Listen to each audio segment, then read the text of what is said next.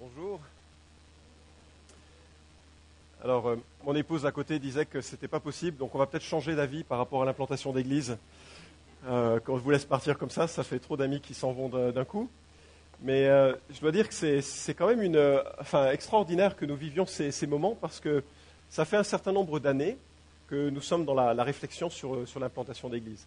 Permettez-moi simplement de vous souhaiter à tous la, bienvenue, notamment peut-être en début d'année, il y en a qui ont déménagé sur Lyon, qui recherchent une église et qui sont là de, passage. Bienvenue les habitués, tout le monde. Enfin, j'espère que vous avez passé des, temps reposants, euh, ressourçants tout au long de, cet été. Et on fera meilleure connaissance, si vous le voulez bien, le, euh, je crois dimanche 15 septembre, on a un petit pot qui est organisé après le culte. Ça permettra de, de faire meilleure connaissance. Chacun pourra se présenter aussi. Là, ce, ce dimanche, c'est un petit peu, un petit peu particulier. Et ça fait, si vous êtes, euh, faites partie des anciens, c'est-à-dire des gens qui sont là depuis très longtemps, hein, euh, ça fait un certain nombre d'années qu'on pense à l'implantation d'église. Je me souviens, on était 30 personnes, on se réunissait dans une euh, salle d'hôtel, l'hôtel aujourd'hui euh, Ibis, à l'époque Arcade, près de la Part-Dieu. Et euh, lorsque on était un petit peu trop coincé dans les locaux de l'hôtel, on a pensé à louer un lieu, mais comme ça coûtait cher, il y en a qui ont dit, mais pourquoi on ne commencerait pas une autre église? C'était il y a euh, plus de 20 ans. Et puis on a trouvé un local qui était euh, ce qu'il était, admis enterré, plein de poussière, enfin ceux qui en ont souvenir veulent l'oublier ou ont souhaité l'oublier. Et on a grandi à 80 personnes et il fallait vraiment trouver un autre local parce que la mairie a frappé à notre porte en disant vous n'avez pas le droit de vous réunir à plus de 49. Des questions de sécurité tout à fait légitimes. Donc on s'est dit ah il faut qu'on trouve un local, mais voilà c'était cher. Donc les gens se sont dit pourquoi on ne commencera pas une autre église? Et enfin on a, enfin, enfin on a ensuite trouvé ces locaux qui n'était pas comme ceci, c'était un local industriel, comme en témoignent les poutres euh, présentes euh, qui rappellent ce, passé glorieux. Et, euh, c'était aussi dans des conditions un peu déplorables. Et l'église a, grandi, et puis on n'arrivait pas à accueillir les enfants qui faisaient un bruit épouvantable de l'autre côté, c'était, ça, bouillonnait de partout. Et on, s'est dit, bah, il va falloir acheter et agrandir. Mais comme ça coûtait cher, il y en a qui ont dit, pourquoi on ne commencerait pas une autre église? Bref, on est passé à deux cultes, on a, on a souhaité, on a prié, on a fait des tentatives qui n'ont pas réussi. Euh, malheureusement, Daniel et Julia ont essuyé des plâtres vraiment de notre, euh, difficulté à commencer des, assemblées à, Francheville. Et puis, euh, les anciens ont suivi des cours sur ITEA, sur le livre des actes et la, la, manière dont vraiment Dieu a à cœur d'implanter son peuple partout. Et je viendrai des raisons pour, dans, dans, quelques instants. On a même adopté, si vous vous souvenez, le plan 104-3-2-1. Vous vous souvenez? On priait qu'il y ait 100 personnes de plus dans les quatre années qui viennent avec euh, trois églises de maison qui naissent, deux anciens supplémentaires pour commencer une église. Beau slogan, et on y est presque. En tout cas, euh, pour la dernière partie, on commence, on commence une église. Et l'idée, c'est, enfin peut-être vous êtes là et vous dites, c'est franchement, je suis bien fait de venir aujourd'hui, l'implantation d'église, ça ne me concerne pas. Eh bien en fait, quelque part, ça concerne tout ce qui est vivant. Euh, la vie existe pour se reproduire quelque part. La vie a dans son ADN la, notion de, transmission. Et, la vie chrétienne a dans son ADN profond la notion de transmission. Jésus est venu sur terre, Dieu le Fils est venu sur terre pour donner la vie à des hommes et des femmes morts à cause de leurs péchés. C'est comme ça que la Bible nous regarde. Et lorsqu'il a donné cette vie nouvelle, cette nouvelle naissance, la présence de son esprit, ce renouveau, son intention, c'est que ça puisse être contagieux et que la vie spirituelle se transmette d'un père à ses enfants, d'une mère à ses enfants, d'un collègue à ses collègues, etc. Qu'il y ait une vie spirituelle de Jésus, pas de cette Église. On s'en fiche de cette Église, elle n'a pas de sens, elle n'est pas importante en tant que groupe structuré, mais que la vie de Jésus-Christ soit tellement importante dans la vie des enfants de Dieu que ça se répande en disant Toi, tu es franchement bizarre. Et que petit à petit, la connaissance de Christ se, se répande. Et l'objectif, et si je peux me permettre de vous le rappeler, mes bien-aimés, là qui partez, l'objectif n'est pas d'implanter des églises. L'objectif, c'est qu'il y ait des apprentis de Jésus, des gens qui tombent amoureux de Jésus. Ça, c'est l'objectif. Que des hommes et des femmes découvrent qu'un sauvetage est possible en Jésus-Christ. Un sauvetage du péché, un sauvetage de la mort, un sauvetage d'une absence de sens. Et qu'en Jésus-Christ, on peut vivre quelque chose de nouveau et, de là se rassembler en assemblée L'Église, c'est une famille que Jésus fait naître dans un lieu donné pour refléter et agir en son nom. C'est ça l'Église. Ce n'est pas un lieu. Souvent, quand on dit on se retrouve au village devant l'Église. Non, ce n'est pas devant l'Église, c'est devant un bâtiment. C'est des pierres et elles sont belles, mais c'est tout. L'Église, ce sont les gens, les hommes et les femmes. Et Dieu plante des gens partout en France, on espère, on prie, pour que on puisse découvrir un peu de ce que reflète Jésus. Alors bien sûr, euh, on est, là, on vous laisse partir à peine, mais euh, voilà, Muriel et Anso, Laurence, eh ben, on les entendra plus chanter. Laurent, Mathieu, ils feront plus d'animation. Élie, plus de travaux d'entretien ici. Ça, c'est une bonne chose. Hein enfin, je sais pas. JB à la batterie, la batterie respire. Euh, Ronald, Bénédicte, Sidonie, et puis Inge, et leurs enfants à l'ensemble, Bruno, enfin, bref, je sais que j'en ai oublié ceux qui ont été mentionnés aussi, qui ne savent pas trop s'ils vont rester ou autre, mais c'est le moment du, départ. Alors, en pensant à ce dimanche, je m'étais dit, on va faire une super, super réflexion sur de missiologie. Et je me suis dit, c'est franchement pas le moment. Ce que je voudrais, c'est évoquer avec vous une prière. Une prière que Paul faisait pour l'église d'Éphèse. Et après ce temps de message, on va prier pour nos bien-aimés. Peut-être vous n'avez jamais prié, et certainement moins en public, ce n'est pas grave. Vous pouvez alors simplement utiliser ce temps pour vous recueillir, réfléchir à ce qui aurait été dit. Mais si vous avez une Bible, je vous invite à ouvrir vos Bibles à Éphésiens chapitre 1, versets 15 à 23. Et c'est l'apôtre Paul, c'est l'apôtre Paul qui écrit à une église euh, qui se trouve aujourd'hui en Turquie, enfin pas l'église, mais la ville, la ville d'Éphèse. Une ville qui était pétrie de superstitions, qui était une ville difficile euh, avec, euh, sur, les questions du rapport à, à la foi, et dans lequel l'apôtre Paul a exercé un travail assez surprenant et assez spectaculaire en fait. Une église est née à Éphèse, c'est probablement l'une des plus belles églises du Nouveau Testament, du moins au début. Toute chose ensuite, euh, il y a une date de péremption. Hein. La vie, elle a, besoin de se transmettre ou elle meurt, et elle sent autrement. Bref, je m'arrête là-dessus. Éphésiens chapitre 1, l'apôtre Paul prie pour les bien-aimés, ces gens qu'il a vus découvrir le christianisme, ces gens qu'il a vus naître de nouveau, et il prie au verset 15. On lira, on s'intéressera ensuite qu'au verset 17 à 19. Il prie, c'est pourquoi moi aussi, ayant entendu parler de votre foi au Seigneur Jésus et de votre amour pour tous les saints, je ne cesse de rendre grâce pour vous. Je fais mention de vous dans mes prières, afin que le Dieu de notre Seigneur Jésus-Christ, le Père de gloire, vous donne un esprit de sagesse et de révélation qui vous le fasse connaître. Qu'il illumine les yeux de votre cœur afin que vous sachiez quelle est l'espérance qui s'attache à son appel. Quelle est la glorieuse richesse de son héritage au milieu des saints. Et quelle est la grandeur surabondante de sa puissance envers nous qui croyons, selon l'action souveraine de sa force. Il l'a mise en action dans le Christ, en le ressuscitant d'entre les morts et en le faisant à droite, asseoir à sa droite dans les lieux célestes, au-dessus de toute principauté, autorité, puissance, souveraineté, au-dessus de tout nom qui peut se nommer, non seulement dans le siècle présent, mais encore dans le siècle à venir. Il a tout mis sous ses pieds et l'a donné pour chef suprême à l'Église, qui est son corps, la plénitude de celui qui remplit tout en tous. Dans le grec, c'est une seule phrase. Paul avait des longues phrases. Et la première chose qu'il remarque, euh, c'est qu'il rend grâce. L'attitude de Paul vis-à-vis de l'Église, c'est de la reconnaissance. L'Église, c'est particulier. Euh, Parfois, ce n'est pas facile. Mais Paul avait de la reconnaissance. Et je prie que vous ayez un esprit de reconnaissance pour ce que vous allez vivre en tant qu'assemblée, qui saura aller contre les difficultés qui sont inhérentes à la nature humaine et dont on sait trop bien qu'elles existent à cause de soi, déjà, dans, dans, les réalités que l'on va vivre.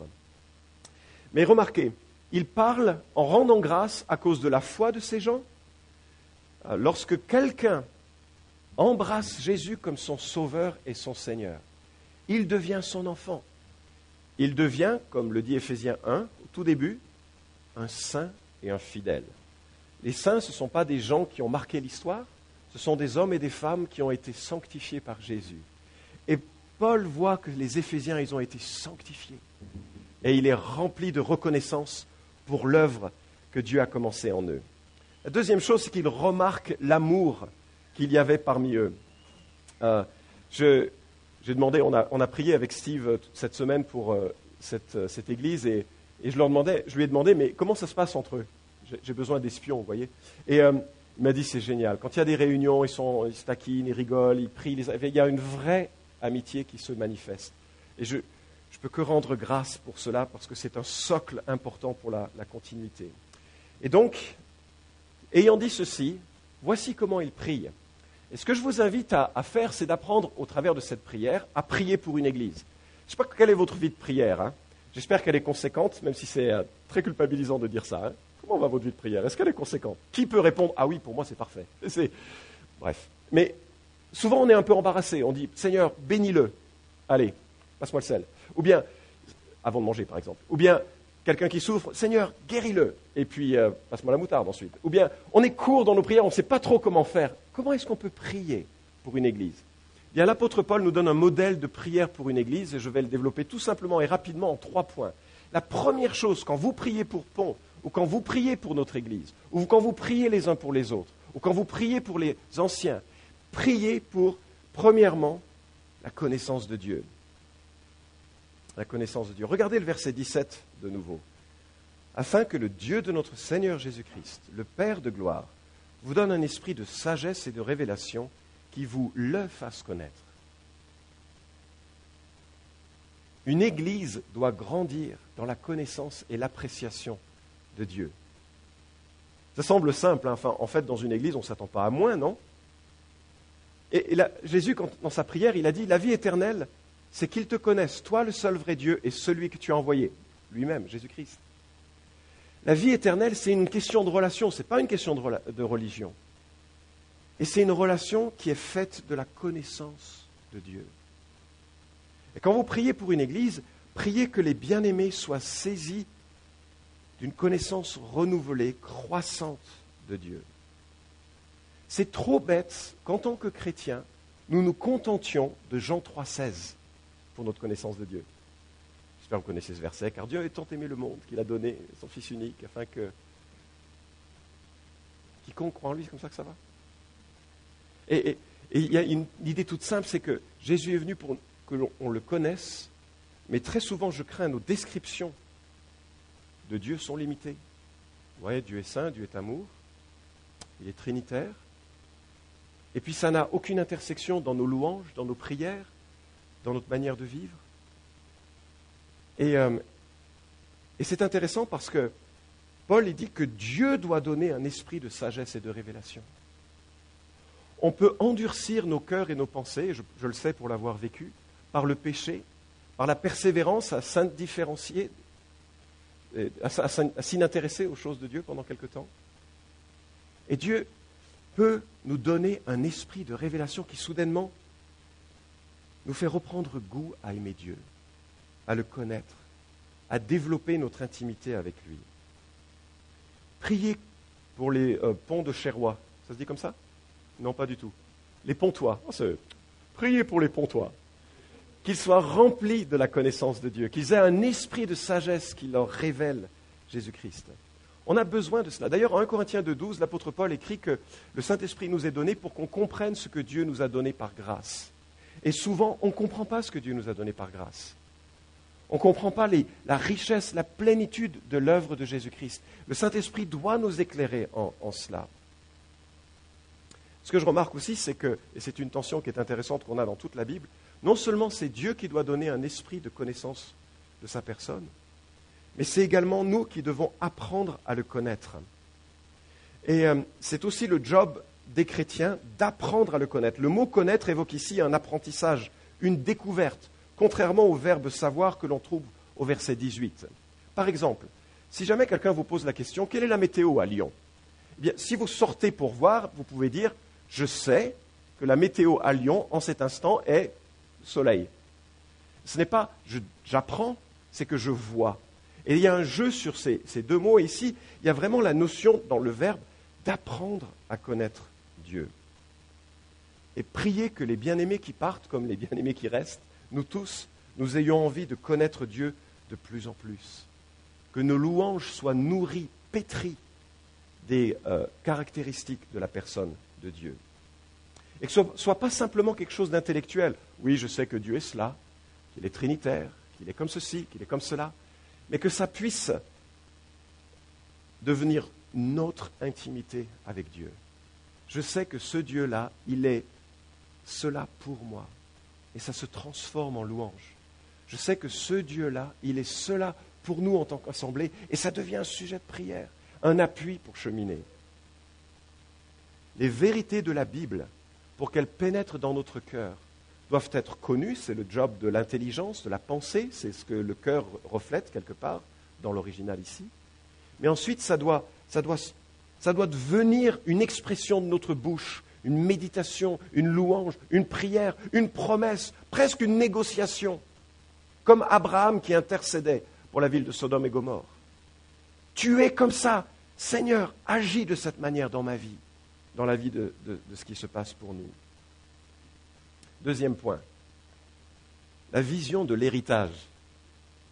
Verset 18, que Dieu illumine les yeux de votre cœur afin que vous sachiez. Et là, ce n'est pas le terme apprendre, c'est que vous le, perceviez presque dans, que ce soit intuitivement dans votre vie quelque chose d'évident, que vous sachiez quelle est l'espérance qui s'attache à son appel, quelle est la glorieuse richesse de son héritage au milieu des saints. Peut-être vous connaissez cette histoire du jeune couple qui avait économisé euh, pour pouvoir partir euh, dans une croisière. Et euh, j'ai jamais fait de croisière. Je suis pas sûr que ça m'intéresse, mais tant mieux si c'est votre trip, hein, je n'ai pas de souci là-dessus. Mais euh, il paraît qu'il y a dans des grands bâtiments beaucoup de restaurants différents. Et il semble que ces, ces jeunes avaient économisé et puis ils avaient juste pu acheter le billet et qu'ils avaient pris dans leur bagage des, des conserves pour éviter de payer le restaurant. Et le dernier jour de leur semaine de croisière, ils ont appris que, inclus dans leur billet, était l'ensemble des restaurants et des repas qu'ils pouvaient prendre. J'aurais pas aimé. J'aurais vraiment pas aimé. Et je sais que beaucoup de chrétiens, moi le premier à certains moments de notre vie, de ma vie, on vit la vie chrétienne sans la conscience que le repas est inclus sans la conscience que, associé au salut, il y a une puissance, il y a un héritage, il y a un soutien, il y a la personne même de Dieu. Et que ça, ça doit nous encourager. Lorsque quelqu'un vient à Christ, il n'est pas simplement pardonné, même si c'est ça, c'est gigantesque. Il est déclaré juste. Dieu le regarde au travers du sang de Jésus. Et Dieu regarde cet individu entièrement libre de la culpabilité du péché son péché passé, présent et à venir. Lorsque Dieu regarde un individu qui est sauvé, il le regarde comme son héritage. On va venir dans un instant à cela. C'est riche ce qui vient avec notre salut. Et Paul prie que les chrétiens d'Éphèse ne marchent pas simplement la tête rivée vers le sol en disant Aie pitié de moi, pauvre pécheur. Ou bien Je suis nul et incapable de faire quoi que ce soit. C'est faux, c'est un mensonge. Dieu nous a placés avec des dons, des capacités de service. Dieu veut qu'on ait une conscience de l'immensité de l'héritage qui vient avec Jésus-Christ. À l'inverse de ce que le diable dit, qui nous accuse à répétition de ce que nous ne sommes pas, de ce que nous avons fait, de ceci et de cela. On se lamente, mais en fait notre héritage est gigantesque. Et euh, Paul prie pour que l'Église ait conscience de la richesse de son héritage. Notre héritage, c'est bien sûr Jésus-Christ, notre trésor. D'ailleurs, si nous apprenons à le connaître, de plus en plus on apprend à l'aimer, parce que lui est, extraordinaire. Ce n'est pas le cas de, de toute autre chose que nous pourrions aimer. Lui est le Dieu que nous pouvons fréquenter sans déception aucune. Toutes les idoles de ce monde vont nous manger et nous dévorer, malgré le plaisir qu'elles peuvent nous donner. Mais lui devient l'ami, le confident, le maître, le Seigneur, celui qui nous relève, celui qui nous accompagne, celui qui est, présent. L'héritage, c'est Jésus déjà. Il est lui notre héritage. La Nouvelle Jérusalem, le paradis, il aura Jésus pour centre, même s'il y aura aussi des rivières et des montagnes et une nouvelle terre. Lui, il est au centre. Deuxièmement, c'est l'Évangile, avec tout ce que ça comporte de bonnes nouvelles, et enfin, les conséquences de l'Évangile, dont j'ai parlé brièvement. Mais il y a un dernier aspect. Peut-être vous avez saisi dans le verset qu'il y a la notion que nous sommes nous-mêmes un héritage pour Dieu. Vous avez vu ça? Alors, essayez de voir cette, idée-là. Comment est-ce que vous vous regardez, comment nous nous regardons collectivement par rapport à Dieu? Est-ce que dans votre esprit, vous vous dites, nous sommes ton héritage, Seigneur Enfin, moi, ma manière de me voir, c'est Seigneur, je suis ton passif. je suis désolé, je ne peux pas faire mieux parfois. Vous voyez ce que je veux dire? Bon, je pensais, mais...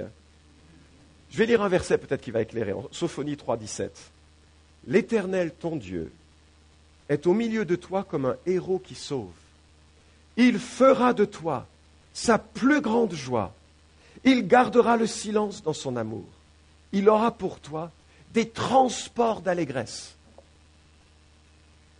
C'est marrant, je ne me suis jamais dit qu'un jour Dieu sauterait de joie à cause de moi. Je me suis souvent dit, et j'en fais souvent un sujet de prière, non, je ne vais pas aller là-dedans. Bref, je me suis souvent dit que j'étais l'inverse. C'était très surprenant que je fasse partie de ceux qui aiment Jésus. Je ne comprends pas trop. C'est vraiment un cadeau que Dieu a fait. Et la Bible dit que les bien-aimés que nous sommes, nous sommes un cadeau donné à Dieu. Ça veut dire quoi vis-à-vis de l'implantation d'église que vous vivez? Ça veut dire que vous pouvez prier d'avoir cette vision de l'héritage qui consiste en les saints eux-mêmes. Chaque fois qu'un homme ou qu'une femme plie le genou, reconnaît son péché et reconnaît que son seul espoir, c'est l'amour et la grâce de Jésus, chaque fois qu'une personne naît de nouveau et se confie en Dieu, qu'est-ce qui se passe? Dieu reçoit son héritage, l'héritage de son sang, l'héritage de son salut. Et les enfants de Dieu sont l'héritage de Dieu envers Dieu. Et Dieu fait de cela son sujet de joie. Alléluia. Il y avait quelques personnes qui le pensaient. Et parfois, quand euh, je suis découragé, je perds de vue que c'est ça le centre qui compte dans une vie, l'héritage de Dieu. Il n'y a que deux choses qui sont éternelles au regard de la Bible, les âmes, les êtres humains, et la parole de Dieu, la Bible. Le reste, c'est tout éphémère. Et donc, ce qui est important, c'est de garder au centre cette vision de l'héritage. Parfois, je vais me balader à, Fourvière, non pas parce que c'est Fourvière, mais parce que ça domine la ville, et puis je prie pour la ville de Lyon, et je prie, Seigneur, révèle ton héritage, le fruit de ton œuvre, le fruit de ta grâce. Révèle ton héritage à tes enfants, qu'ils puissent connaître le trésor que c'est que d'aimer Jésus et d'être sauvé par lui. Dernier point, l'expérience de sa puissance ou de la puissance. Paul continue de prier, on le sent vraiment porté. Il y a plusieurs prières dans, l'épître aux Éphésiens et vous pouvez vous appuyer sur chacune de ces prières pour prier les uns pour les autres. C'est vraiment d'une grande richesse. Mais Paul prie qu'il puisse connaître la grandeur surabondante de sa puissance envers nous, nous qui croyons selon l'action souveraine de sa force. c'est le seul endroit de la Bible où le superlatif hyperballon est utilisé, et euh, c'est hyper, enfin, tous les jeunes peuvent utiliser ces superlatifs, hein, méga, hyper, super puissant. on, sent que Paul manque de mots pour décrire la puissance de Christ. D'ailleurs, il l'a décrit, on ne va pas la prolonger parce que je veux vraiment concentrer sur ce temps d'intercession maintenant pour, euh, pour l'équipe de Pont. Mais euh, Paul explique que la puissance de Dieu, elle est quand même assez importante. Vous savez pourquoi? Il l'a démontré en ressuscitant Jésus d'entre les morts. Bon.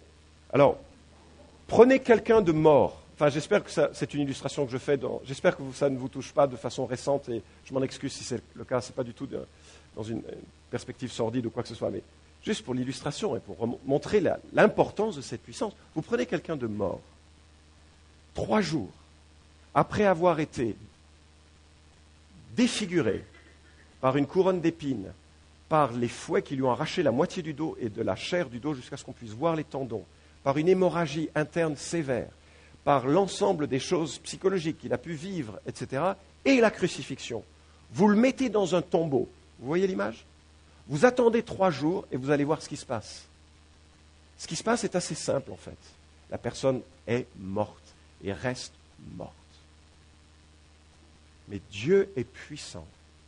Et il a visité ce tombeau et il a ressuscité Dieu le Fils qui était devenu le Fils de l'homme, et il est corporellement, physiquement, réellement ressuscité, il est sorti au-delà de ce tombeau, et il attend maintenant la fin de cette œuvre qui est en cours, où il aura l'ensemble de ses rachetés euh, comptés. Cette puissance-là qui a ressuscité Christ d'entre les morts est cette même puissance associée à l'Esprit qui est donnée à ceux et celles qui naissent de nouveau. Le problème, n'est-ce pas, c'est qu'on est toujours en train de faire marcher les Porsches que Dieu nous a donnés en les poussant, alors qu'il suffirait de mettre le contact pour qu'elles marchent un peu mieux et plus vite que simplement en, les poussant. Vous voyez l'image? Non, pas trop. La vie chrétienne, elle est accompagnée de la puissance de l'Esprit Saint. Et la Bible nous encourage et nous invite à expérimenter cette puissance. Comment vivre cette puissance? Ben, Elle est partie intégrante de la présence de l'Esprit, elle est associée à la parole de Dieu. Je crois vraiment ce que Jésus nous dit, c'est l'Esprit Saint qui vivifie, la chair ne sert de rien, les paroles que je vous ai dites sont esprit et vie. La parole de Dieu est esprit et vie, la puissance accompagne cette parole. Elle change les cœurs, elle change les pensées, elle œuvre à l'intérieur de nos motivations, elle est puissante.